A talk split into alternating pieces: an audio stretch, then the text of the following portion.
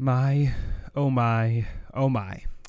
Kevin Durant went down last night, and we needed to discuss what will this impact in this series and how it will impact his free agency. Plus, the Warriors did force a Game 6 yesterday. I know it's kind of gone under the radar, but they did do that. We need to react to that, and plus, the Lakers and Knicks, Anthony Davis's preferred destination, plus the Knicks at 3. It all starts now.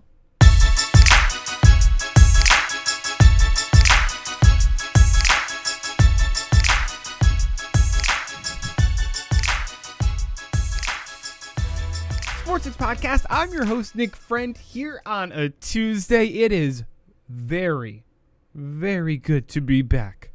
And what a better day to come back on, maybe, than this. And let us start with that game last night. 3 minutes on the clock. The Warriors beating the Raptors, forcing a Game 6. And my thing to NBA fans is, did y'all really expect anything else from that game?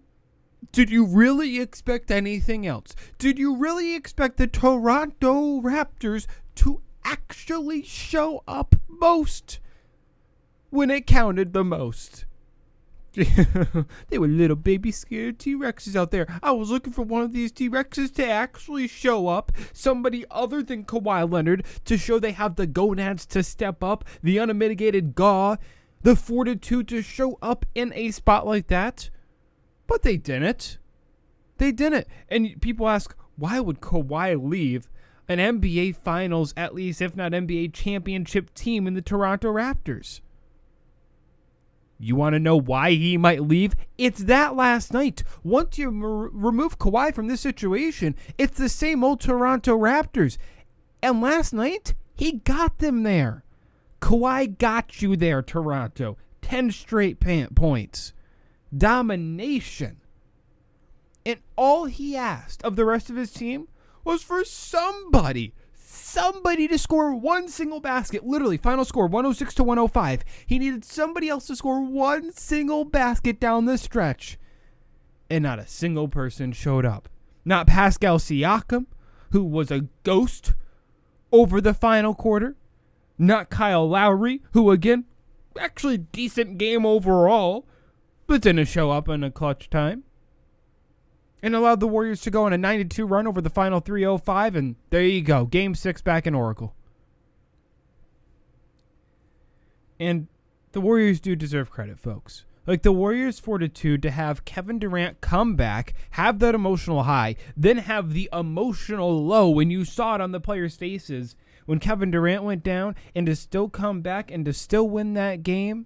It just shows, folks, if the world flooded, it wouldn't matter to a duck, would it? And to Steph Curry and Klay Thompson, it's like, hey, KD went down, and we're going to remind people, yet again, because people still need a reminder, that we are Steph freaking Curry and Klay Thompson, and we can take over a game at any point we want, and that's what they did last night. Steph or Klay scored or assisted on 77 of the Warriors' 106 points.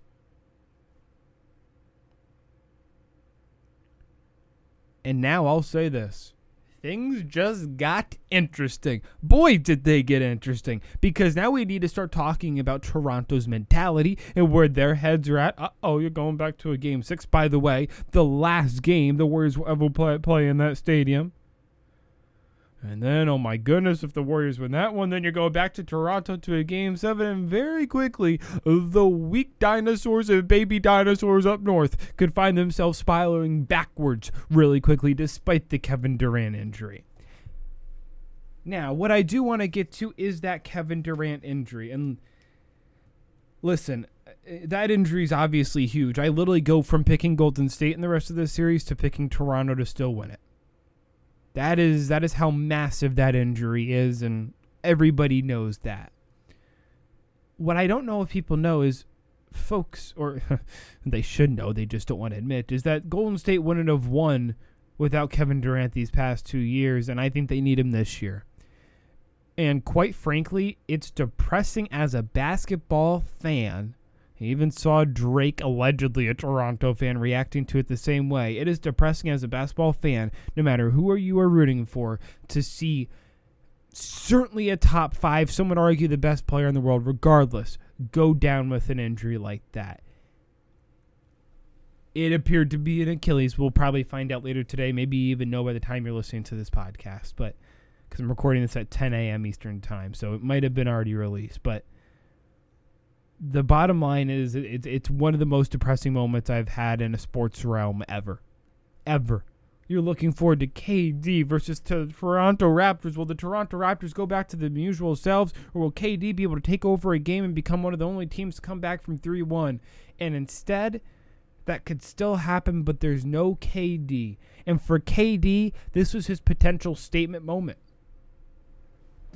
That's what this was. It was his potential statement moment to say, I, Kevin Durant, not only won 3 championships with the Golden State Warriors, if he won this one, not only did I win them in a 3-peat, I came back and helped my team come back from a 3-1 deficit. That was going to be his potential statement moment. But it no longer exists. And quite frankly, what I've overlooked for far too long already here is the Raptors fans who cheered. You are pigs.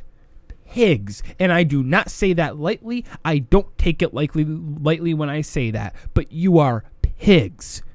Pigs. Those who dig a hole for others will fall in it themselves eventually.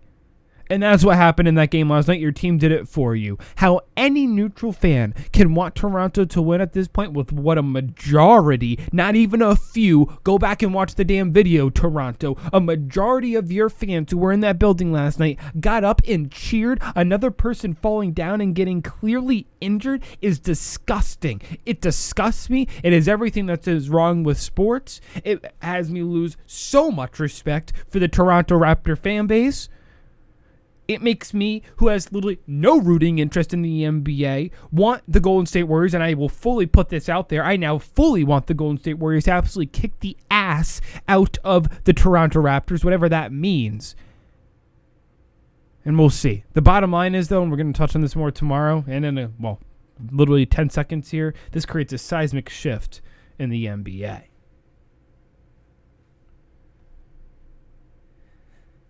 Okay, 2.5 minutes on the clock for how this impacts his free agency. Because obviously he's about to be a free agent if he wants to, and it would be huge if this appears what it is, which is an Achilles tear. It would be huge. We're talking about Kyrie Irving's decision, him potentially wanting to pair up with KD on the Brooklyn Nets or somewhere. Maybe the LA Clippers has been thrown out. Gone. That's out the window, potentially, impacting his decision. What about Kawhi? Will this somehow impact his decision? Maybe because of this now the Toronto Raptors win this NBA Finals. Is he really going to leave an NBA championship team? It impacts everybody else, and it also impacts Kevin Durant, obviously. And listen, I'm not going to say some team want to give him the max contract still, because that'd be ludicrous for me to say. Some team would give him the max. If not, most still. And others are going to say, how dare you even question Kevin Durant? But I am going to question a 30 going on 31-year-old potentially coming off an ACL tear who you're going to pay $200 million. I would question that if that's indeed the situation. And what I'll also remind people is this. He could opt in to the last year of his deal, which is worth $31.5 million with the Golden State Warriors. He can opt into that. That at this point might be his best option, and then that lead him to re-sign because of the potential loyalty factor there. I don't know. I also will say a quick sorry for New York Knicks fans, because I think this significantly hurts your chances to get him, so I am sending out a sincere apology letter to you. And what it certainly does, and I get the media gets blamed for using cliches too much and overblowing things, but I say this seriously, it changes the landscape for the next decade of the NBA. And that's not overblowing things, that's not putting things out of proportion. That is the reality of the situation. It has changed the landscape for the next decade of the NBA. All right, speaking of NBA changing moves, let's get to Anthony Davis, who, according to The Athletic, Anthony Davis's two long-term destinations, in quotes, are the LA Lakers and the New York Knicks, meaning those are the two teams he would actually consider signing long-term with. Listen, if this is true, which I believe it is, I am starting to believe that the market for AD might be less than what I initially thought. I am. Because, folks, you're talking about, at this point, a guy that might only sign long-term contracts for sure with two teams, and he's going into the last year of his contract. And why I think the Kawhi trade should show teams that, wake up and smell the flowers. If you have a guy of that caliber, take the risk and go out and get him, whatever it takes. I don't think it is, especially with what the Pelicans want for him. The Pelicans want, according to The Athletic as well, they want an all-star player. A. B. They want a young player with all-star potential. C, they want a first-round pick, and D, if that wasn't enough, they want another first-round pick on top of that. I love Anthony Davis. You will find no one else in this world that loves themselves some Anthony Davis more than me. But if they actually think they're going to get that in return, I think they're in for a rude awakening. I do. I don't see somebody giving that for Kevin Durant. And maybe I'm wrong. We'll find out here, because I think this trade could happen relatively quickly. But the reality is, if you want that in return for Anthony Davis, Pelican fans, you sound like one of those people who takes their cat on a walk. It just don't make no sense. It doesn't. It might be okay, but it doesn't sound right. And this doesn't sound right. I think this, with the Kevin Durant injury, is the new biggest domino to fall in the NBA, because I think if you're talking about Anthony Davis in New York, I think Kyrie Irving's eyebrows raise, and I think if he goes out to the Lakers, that could be a fascinating situation as well. Needless to say, I think this is quietly going to develop relatively quickly here. All right, let's wrap things up here with this. The New York Knicks have the number 3 overall pick. They had R.J. Barrett in for a workout yesterday, and he was asked, "Are you working out with any other teams?" And here is his interesting answer. No, I do not. I won't be meeting with any other team, so yeah, it's this and then the draft. So you expect the Knicks to take you then? Hey man, if that ends up and I'm still there at 3, yeah, for sure, I would love for them to take me. And this was it, since Chicago, this has been the only workout meeting. Yeah, for sure. This is the place I want to be, so, I hope they draft me. I keep trying to tell Knicks fans. I keep trying to tell you. I think you fell into the worst situation you've ever fallen into. There's clearly 3 guys in this draft that are superior of the rest. Zion, Ja, and then R.J. Barrett.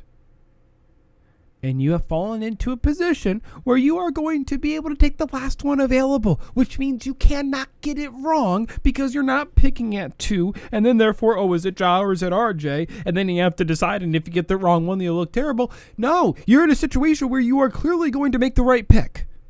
You can't mess it up. Maybe they can, but I don't think they can mess it up this bad, though they surprised me before.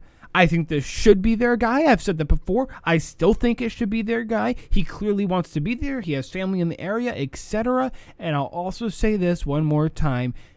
I do not think Zion Williamson is worse than R.J. Barrett. I don't think that.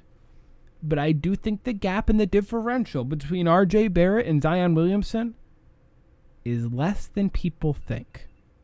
I'll just say that. And on that note, that is the podcast. Earlier today, rather, by the time you're listening to this, already released on the YouTube channel, SportsNick, and SportsNick.com, the daily Sports with Nick show. And tomorrow, we'll probably know about the KD injury, so reaction to that and a whole lot more on tomorrow's show and podcast. I'll catch you then.